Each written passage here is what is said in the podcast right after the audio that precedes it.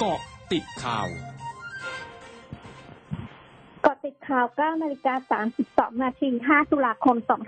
2564 ผลเอกประยุทธ์จันโอชานายกรัฐมนตรี และรัฐมนตรีว่าการกระทรวงกลาโหม เป็นประธานการประชุมคณะรัฐมนตรี แบบเต็มคณะณทำเนียบรัฐบาล โดยมีวาระน่าสนใจอาทิคณะกรรมการนโยบายเขตพัฒนาพิเศษภาคตะวันออก จะรายงานผลการจัดตั้งและเปลี่ยนแปลงเขตส่งเสริมเศรษฐกิจพิเศษเพิ่มเติม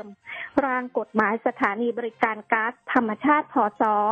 การขออนุมัติการสนับสนุนการจัดโครงการ The Michelin Guide Thailand ประจำปีพศ 2565 ถึง 2569 เป็นระยะเวลา 5 ปีงบประมาณขณะขณะที่กระทรวงพลังงานเสนอการให้สัมปทานปิโตรเลียมสำหรับแปลงสำรวจบนบกหมายเลข L1 ทับ64 ด้านกระทรวงการคลังเสนอวาระพิจารณา เรื่องการลงทุนกับผู้ประกอบการภาคการเกษตรไทยของธนาคารเพื่อการเกษตรและสหกรณ์การเกษตร นายอนุทินชาญวีรกูลรองนายกรัฐมนตรี และรัฐมนตรีว่าการกระทรวงสาธารณสุข ในฐานะหัวหน้าพักภูมิใจไทยยืนยัน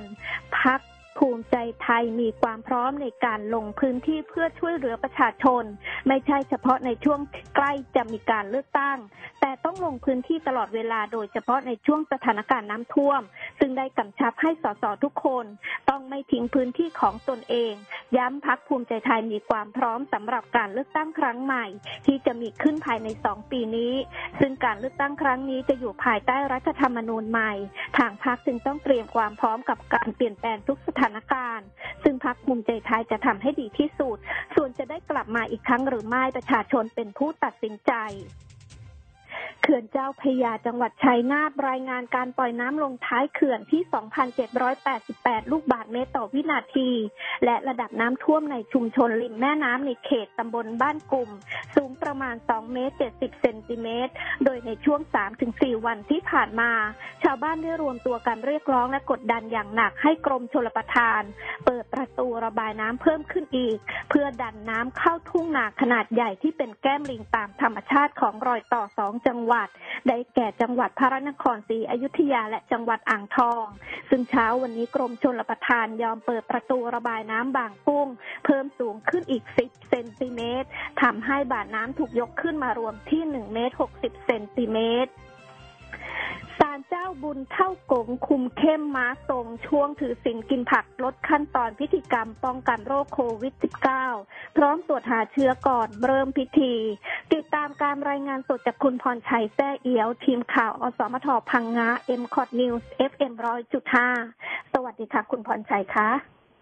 สวัสดีครับ คุณนันทรัตน์ครับที่ศาลเจ้าบุญเท่ากงนะครับหมู่ที่สามตำบลคึกคักอำเภอตะโกป่าจังหวัดพังงา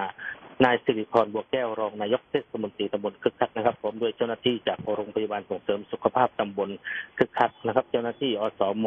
ร่วมกันตรวจนะครับ ATK นะครับ มาทรงพี่เลี้ยงเจ้าหน้าที่นะครับ แล้วก็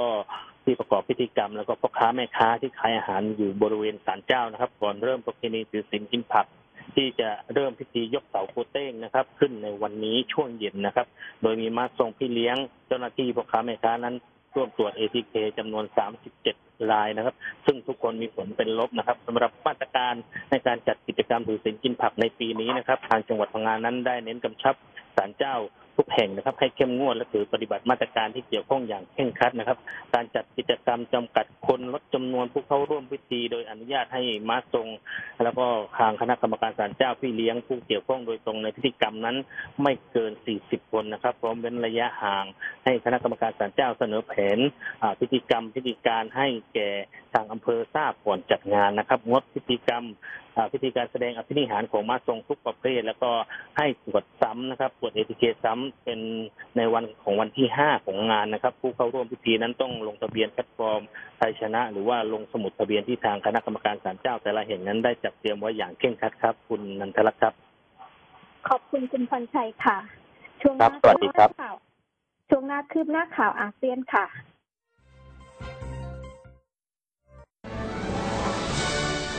ร้อยจุดห้าคืบหน้าอาเซียน รัฐมนตรีประสานงานด้านการลงทุนและกิจการทางทะเลของอินโดนีเซียเผย เกาะบาหลีของอินโดนีเซียจะเริ่มรับนักท่องเที่ยวต่างชาติจากจีน ญี่ปุ่น เกาหลีใต้ นิวซีแลนด์ กาตาร์และสหรัฐอาหรับเอมิเรตส์ผ่านทางท่าอากาศยานนานาชาติงูระห์ไร ตั้งแต่วันที่ 14 ตุลาคมนี้ โดยนักท่องเที่ยวต่างชาติจำเป็นต้องกักตัว 8 วันก่อนที่จะสามารถออกไปเดินทางตามท้องถนนได้ ผู้อำนวยการสาธารณสุขประจำรัฐเคดาห์ของมาเลเซียเผยวันนี้ โรงแรมแห่งหนึ่งที่ได้รับความนิยมบนเกาะลังกาวีถูกสั่งปิดชั่วคราว หลังมีพนักงานโรงแรมติดเชื้อโควิด -19 มากกว่า 50 ราย ซึ่งจุดเริ่มต้นการติดเชื้อมาจากชุมชน ก่อนระบาดมายังโรงแรม โดยเหตุดังกล่าวเกิดขึ้นหลังจากเกาะลังกาวีกลับมารับนักท่องเที่ยวในประเทศ ที่ได้รับการฉีดวัคซีนโควิด -19 แล้วตั้งแต่วันที่ 16 กันยายนที่ผ่านมา ด้านนายไครีจามาลุกดิน รัฐมนตรีกระทรวงสาธารณสุขมาเลเซียเผย